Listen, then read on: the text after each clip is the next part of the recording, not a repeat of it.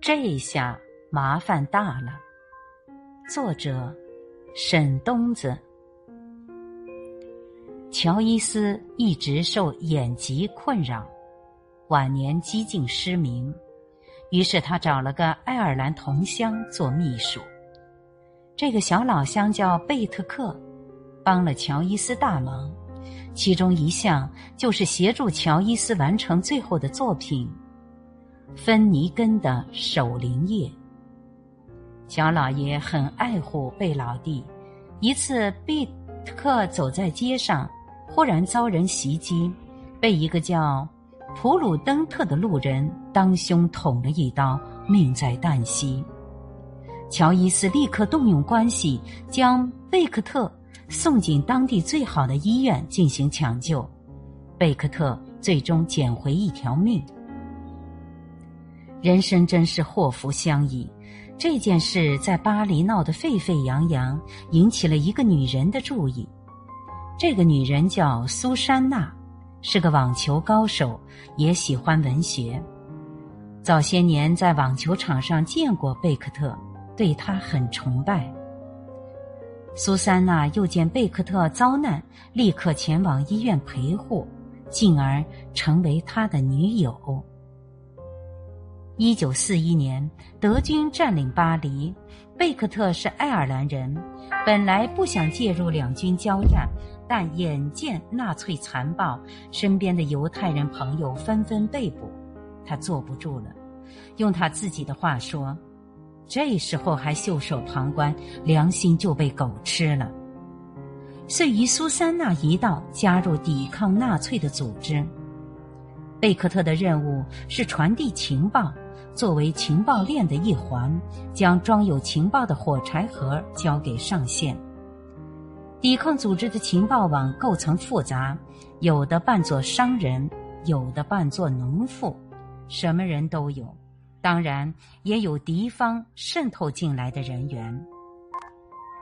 贝克特加入抵抗组织不到两年，一九四二年八月，情报网就被德国人破获，贝克特的上线被捕。贝克特慌忙通知下线转移，随后与苏珊娜逃亡。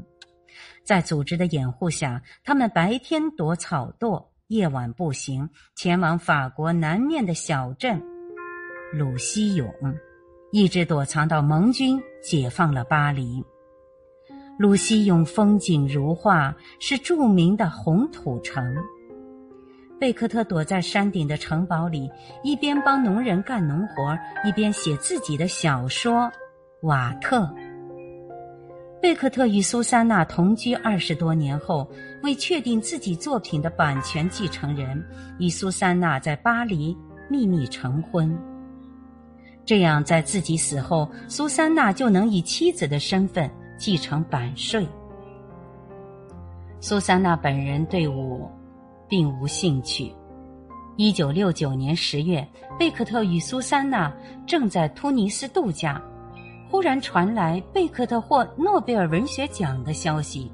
苏珊娜的第一句话是：“这下麻烦大了，我结婚的事儿要被大家知道了。”事实上，苏珊娜也没得到贝克特的版税。贝克特去世时，苏珊娜已在半年前先他而去。他们两个是姐弟恋，苏珊娜比贝克特年长六岁，享年八十九岁。进入二十世纪五十年代后，贝克特感觉自己的小说创作钻入了死胡同，于是放弃写小说，开始改写剧本。事实证明，这个选择是明智的。一九五二年，贝克特发表《等待戈多》。震动欧洲文坛，开荒诞剧、喜剧之先河。此后又连续写出《菊末》《克拉普最后的录音带》啊，《美好的日子》等，均被视作黑色幽默的经典。除了剧本，贝克特也写过一些很出色的小说和散文，但他因剧本而获奖，大家通常把他归为。剧作家乔伊斯没有得过诺贝尔文学奖，但这个奖颁给了他的秘书。这多少也说明，未获诺贝尔文学奖的乔伊斯，其文学成就要大过许多获奖者。我是主播零点，欢迎关注，谢谢您的收听。